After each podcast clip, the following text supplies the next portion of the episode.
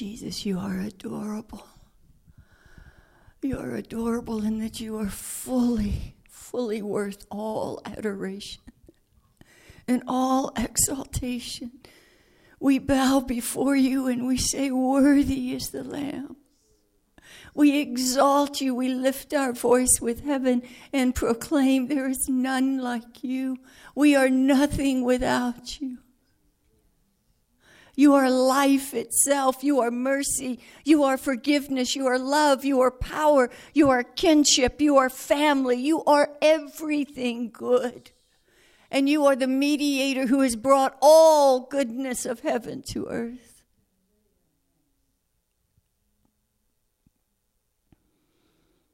And we are undone by the beauty of you and the humility of you.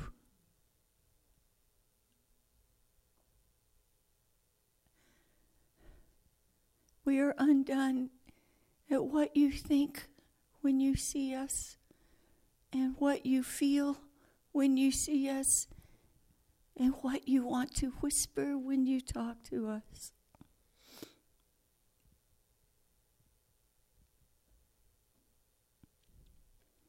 Intimacy with you is beyond description. And it is a realm of life that just can't be explained. You are more real than all the realities of the world, of the things we can see and touch and hear. You are the eternal reality. We embrace you, we kneel before you, we dance before you, we weep before you. We offer you the fullness of every emotion and every thought and every response. And it's still not enough to say, how grateful we are that you love us.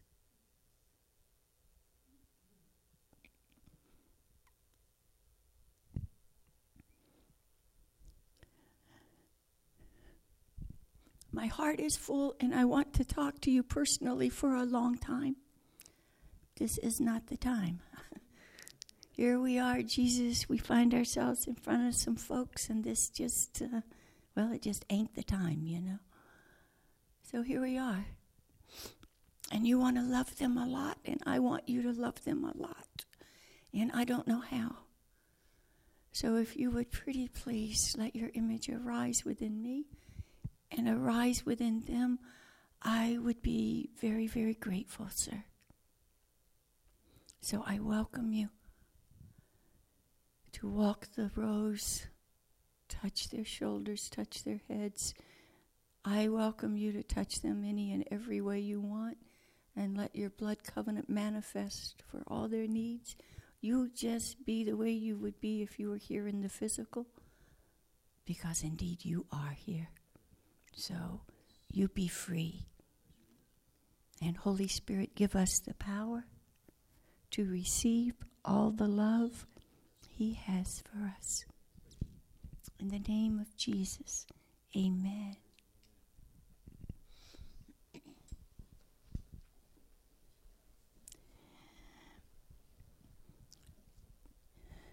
Sometimes, when here on earth we ponder heavenly things, then it is by grace that we get insight, a revelation into heavenly things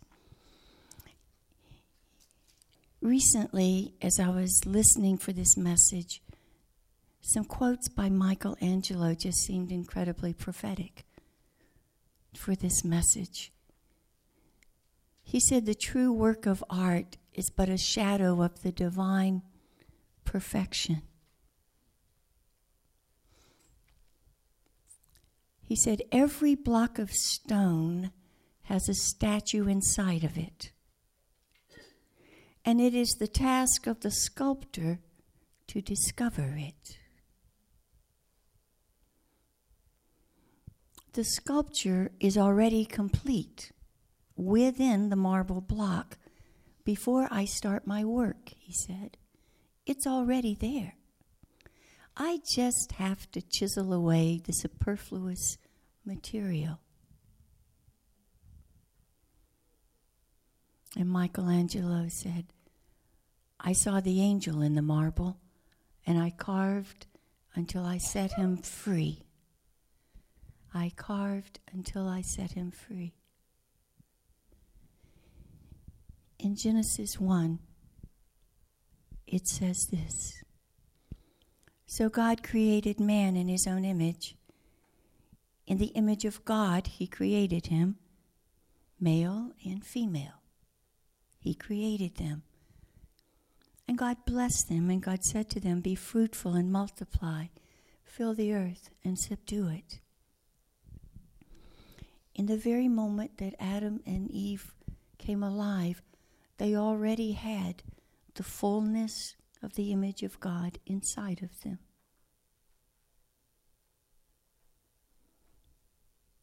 Just like you do. When God created man and woman, it was his intent for humanity to be noble.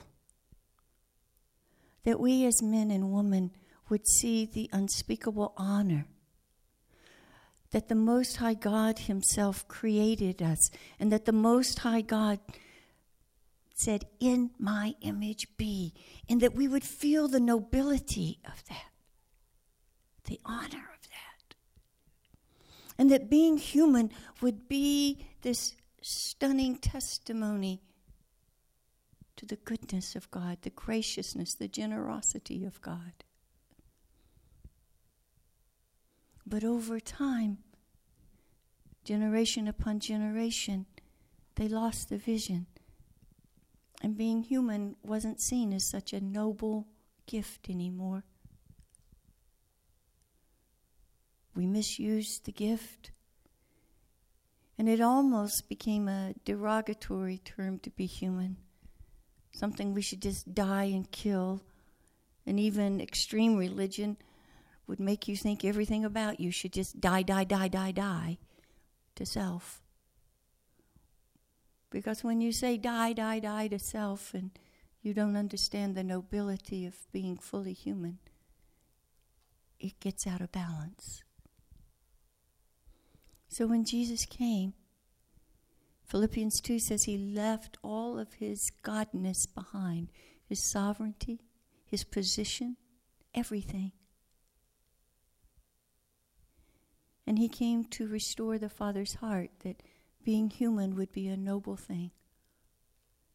And so, of all the ways that Jesus could have come, he picked up human flesh and put it on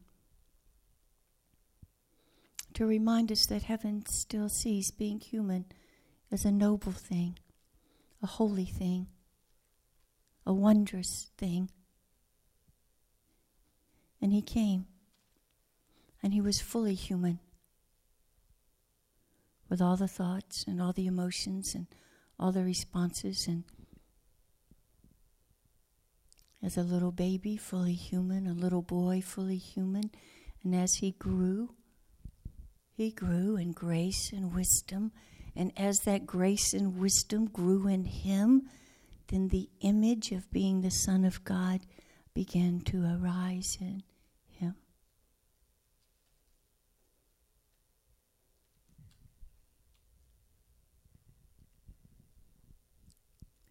I want to read some scriptures to you because they probably express his heart better than I could. But please know this the Father desires to awaken in you tonight a totally different idea of who you are and who everyone else is. And that it would drastically change the way you look at yourself, the way you look at others, and the way you look at the Father, Son, and Holy Spirit. He desires to take you back to the original intent that we were created to be in His image. Let me read some scriptures to you. From Psalm 8 O Lord, O Lord, how majestic is your name. When I look at the heavens, the work of your fingers, the moon and stars which you have set in place, What is man that you're mindful of him, and the Son of Man that you care for him? You have made him a little lower than the heavenly beings. Our English translators were a bit hesitant, but the Hebrew word is, You have made him a little bit lower than Elohim, which was the name for God in Genesis 1. And you have crowned man with glory and with honor 1 Timothy 2 5. For there is one God, and there's only one mediator between God and man. It is the man, Christ Jesus, who gave himself as a ransom for all. 2 Corinthians 4 4. The God of this world has blinded the minds of unbelievers to keep them from seeing the light of the gospel of the glory of Christ, who is the image of God. Colossians 1:15 Jesus is the image of God, the firstborn of all creation, for in him all the fullness of God was pleased to dwell and through him to reconcile to himself all things whether in heaven or on earth, and making peace between heaven and earth by the blood of the cross. Colossians 2 9. For in Jesus, in Him, the whole fullness of the deity dwells. And you, you have been filled with Him. In him, the whole fullness of the deity dwells, and you, you have been filled with him. Romans 8 29 and 30. For those he foreknew, he predestined to conform to the image of his Son, that they might be the firstborn among the brothers. 1 Corinthians 15 48 49. As Adam was the man of dust, we are dust. And as Jesus is the man of heaven, so are we. Just as we have borne the image of the man of dust, we bear the image of the man of heaven. Colossians 3 3. For you have died and your life is hidden in Christ. Colossians 3 9 and 10. Do not lie to each other. Do not lie to one another, seeing that you've put off the old self and all its practices. Put on the new self, which is renewed in knowledge after the image of its creator.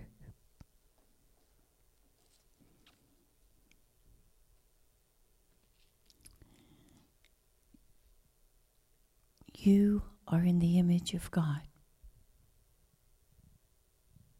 That is no small thing. Sometimes we have said, Be in my image too flippantly when it was a holy, holy moment in Genesis 1. When God knelt and said, I'm putting my image inside of you, I am putting my DNA inside of you. And some in the Old Testament lived it and gathered it in from Abraham to Moses to David. But most who worshiped God forgot that being human was an honor and it was meant to be a noble thing to be a human, for we were to be the bearers of the image of God and His love and His authority in the earth. And when we forgot who He said we were, He sent his son to remind us, and his son could have come flying through the clouds. He could have spoke from heaven. He could have come any way, but he came to redo Genesis 1 to say, Do you see this? Of all things, of all nature and all creation, I choose to put on human flesh. To remind you, it's holy. It was his highest idea for this human flesh, to be honorable and noble, and to walk and live and love and laugh in such a way that we constantly reminded one another of the greatness and the goodness of the Father. But we forgot the honor of being created in His image, and we got all distorted, and, and so Jesus had to die on the cross. And in a way that to me is beyond comprehension. His life was bookended with unspeakable vulnerability. That he who was there when all the worlds were created, and all the worlds were created through him, and without him nothing was created. This is Jesus, the power of him. And he lays it aside, and he becomes this vulnerable, little baby.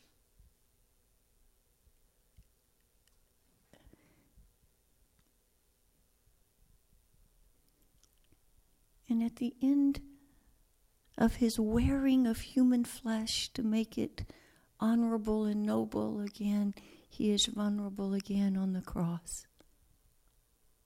Bookends of vulnerability, bookends of love to remind us that at any age and any season of our life, we can be as noble as we intend to be.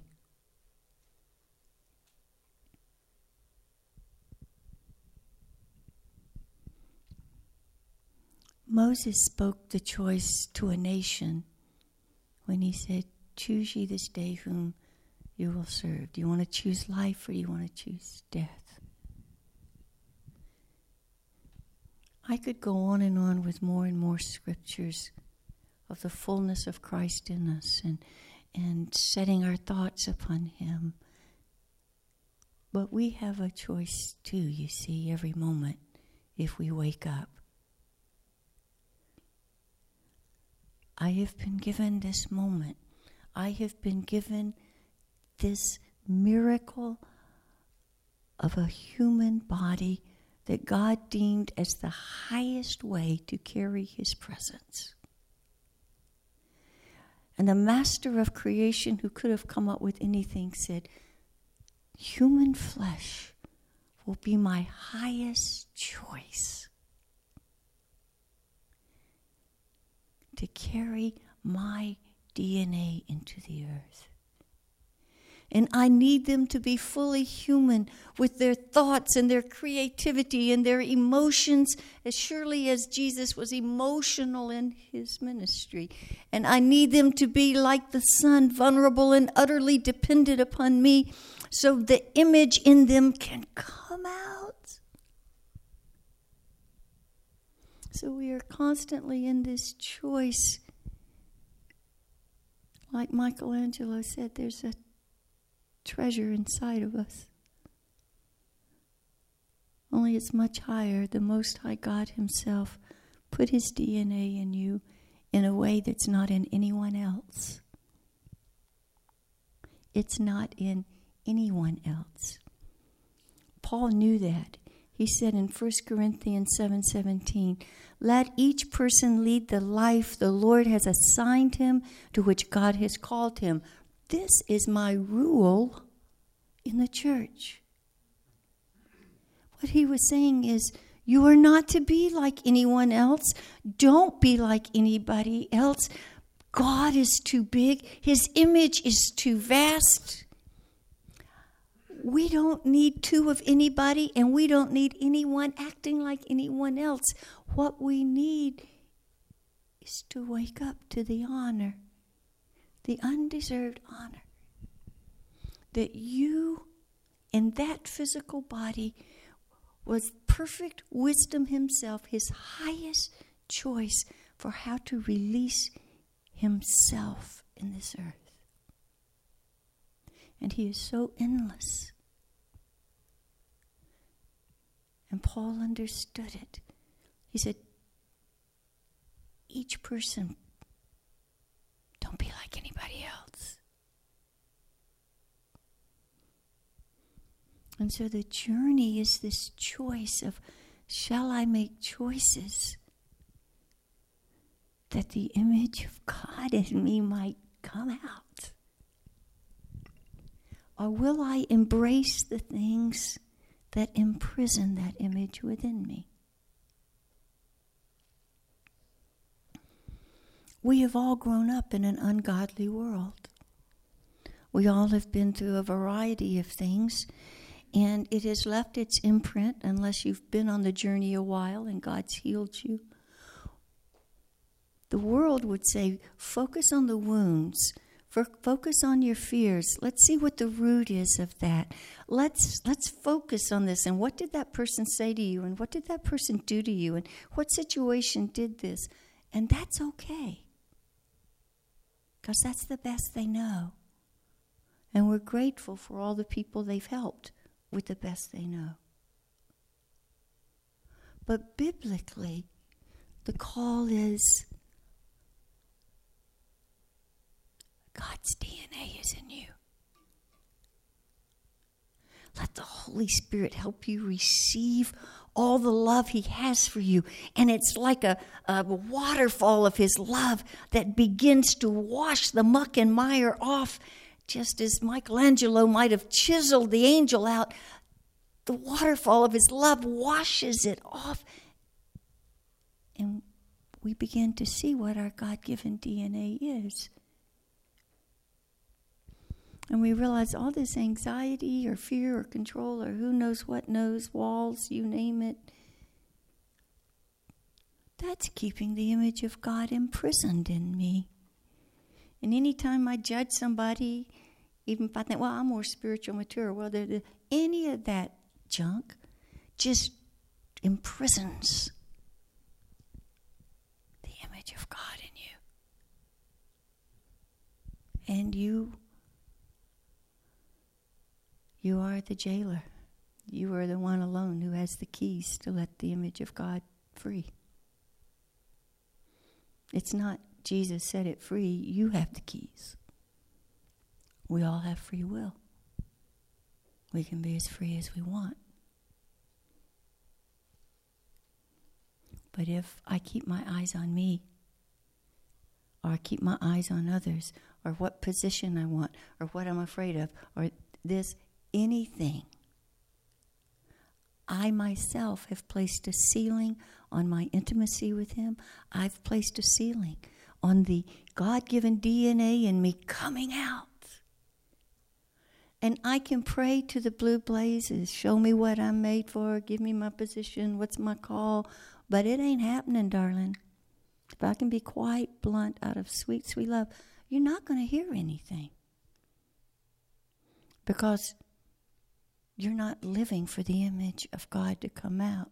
It comes out of your insecurities and your wounds and and this person didn't do this and this and this and what and I just comes out of insecurities. And if it floods up out of insecurities, you have this father who's going, May I pretty please love you?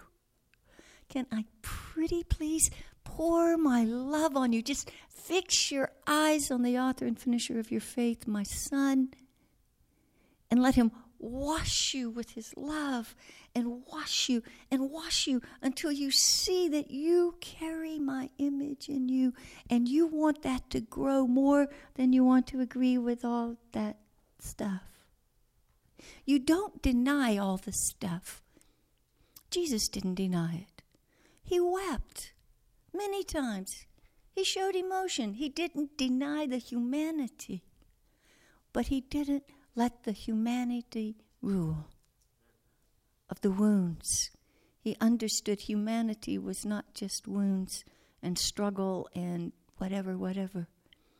He understood that that's the way earth defined being human. But his father meant for us to be in the world and to overcome it. Not because of who we are, but because He has put His image in us.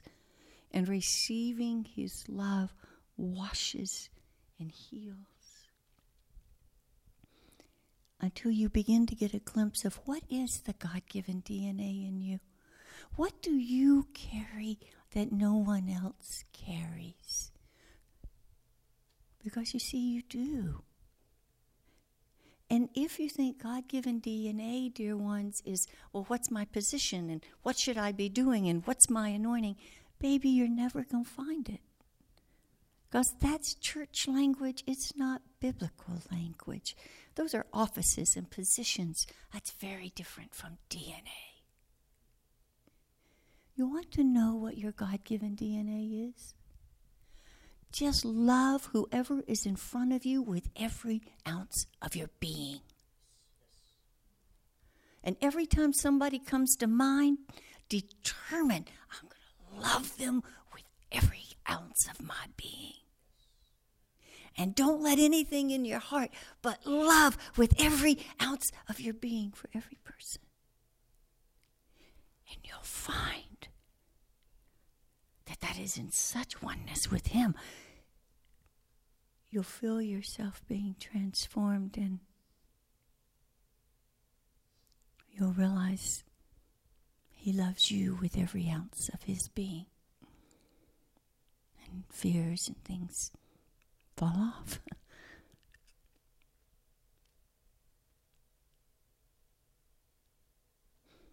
That's why Paul said, You know, I bow on my knees before your Father.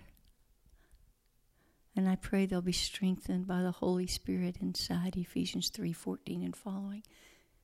That they'll be strengthened. They'll have the power of the Holy Spirit to comprehend the heights, the depths, the widths, the breadths of love, so that the fullness of Christ. You see, you already have inside of you the full fullness of Christ. It's in you. It's not something you got to go to a conference for, you got to read this book for. Honey, it's inside you already. Can you believe that? The gift is already in every one of us the same. It doesn't matter if you're a brand new baby, been on the journey forever, it's the great equalizer. And the ones that are mature are those who believe. It's not I, it's Christ that lives in me. And the fullness of the Godhead deity is inside of me. And in any moment, I can know his thoughts. I can feel his love, his mercy, his forgiveness. It is always there. Yearning to get unveiled inside of us in ever increasing measure.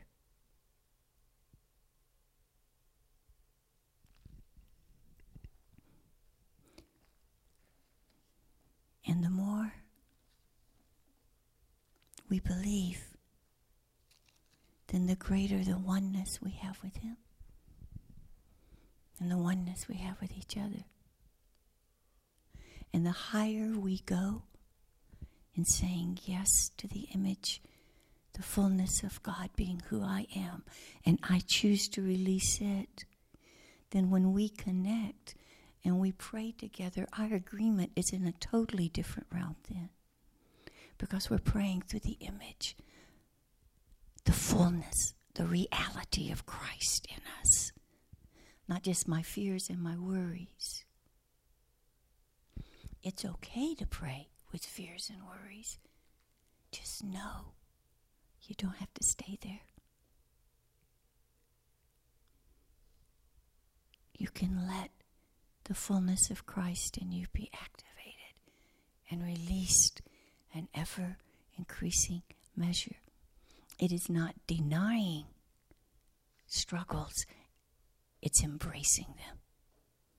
the way Christ embraced Gethsemane, the way he embraced the death of Lazarus, the way he embraced, embraced all of life with all of its emotions, but he embraced it, gathered it to himself, and in to the Spirit within him for the Father to wash it over and to so turn it for good, as Romans 8 would say, that it just makes you love him and love others more.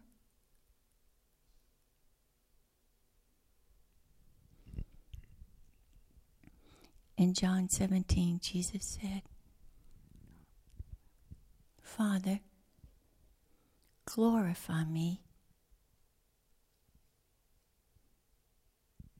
Glorify me so I can glorify you. Try praying that for yourself. Father, glorify me that I may glorify you. Just believe the fullness of Him can just carry you to a different place of love and oneness with Him. Father, glorify me so I can glorify you. And listen to the beauty of Jesus' heart because he's praying and he goes, I just want my joy in them.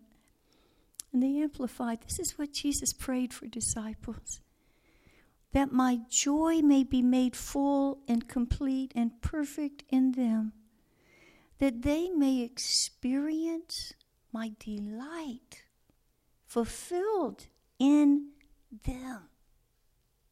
You fulfill his delight that my enjoyment may be perfected in their own souls, and they may have my gladness with them, filling their heart. It's it's the truth that we've just lost. Being human is a noble thing.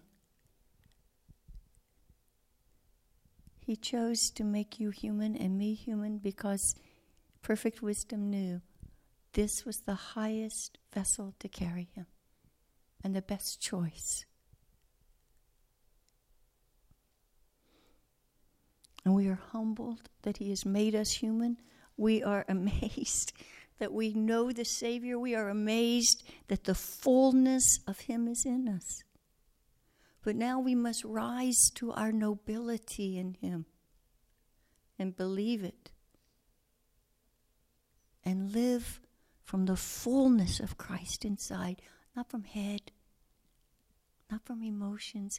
And when those rise, they're normal. It's okay. Just bring them into the flow of His love. And just as surely as Michelangelo, when he was bringing that angel out of a statue or his statue of Christ on the cross, I'm sure he didn't take a sledgehammer and go at it. It was gentle, gentle, gen- gentle. And he just gently wants to wash you with his love to reveal a little more of his image and a little more of his image in you and until you find yourself going I, I think differently, I feel differently. When I'm with people, I really feel love for them. And you will fulfill his delight. And you will make his death and resurrection a full effect. Would you please come serve us communion?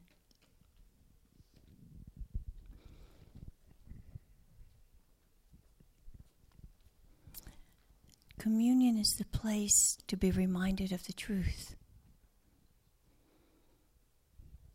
The body was broken for us. It was broken when they striped his back. It was broken when they plucked his beard, when they put in the thorns, when they put in the nails. And the body, when you hold that bread in your hands, that body was to release the very presence of God that would bring healing to your physical body. By his stripes, by the brokenness of his body, your body is healed. Your youth is renewed. Your strength is miraculous. That's what that body was for. It was broken so that now the same spirit that rose Christ from the dead could be in our bodies. And when you drink the cup, it is the blood, not just for the forgiveness of your sins, it is the blood of a covenant that says, You will be my child forever. And all I have is yours. And every promise in my word is yours. I want to give you a few moments to just hold the bread and cup and worship and just let Him love on you for a moment, and then we will take it together. Would you worship, please?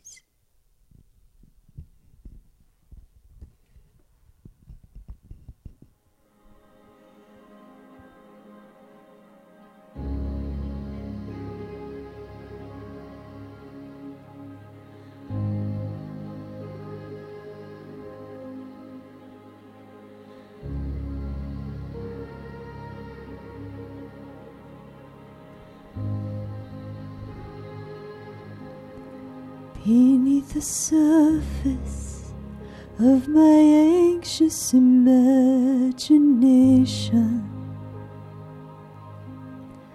beckons a calmness that is found in you alone. It washes over every doubt, every imperfection. Jesus, your presence is the comfort of my soul. There's nowhere I'd rather be when you're singing over me. I just wanna be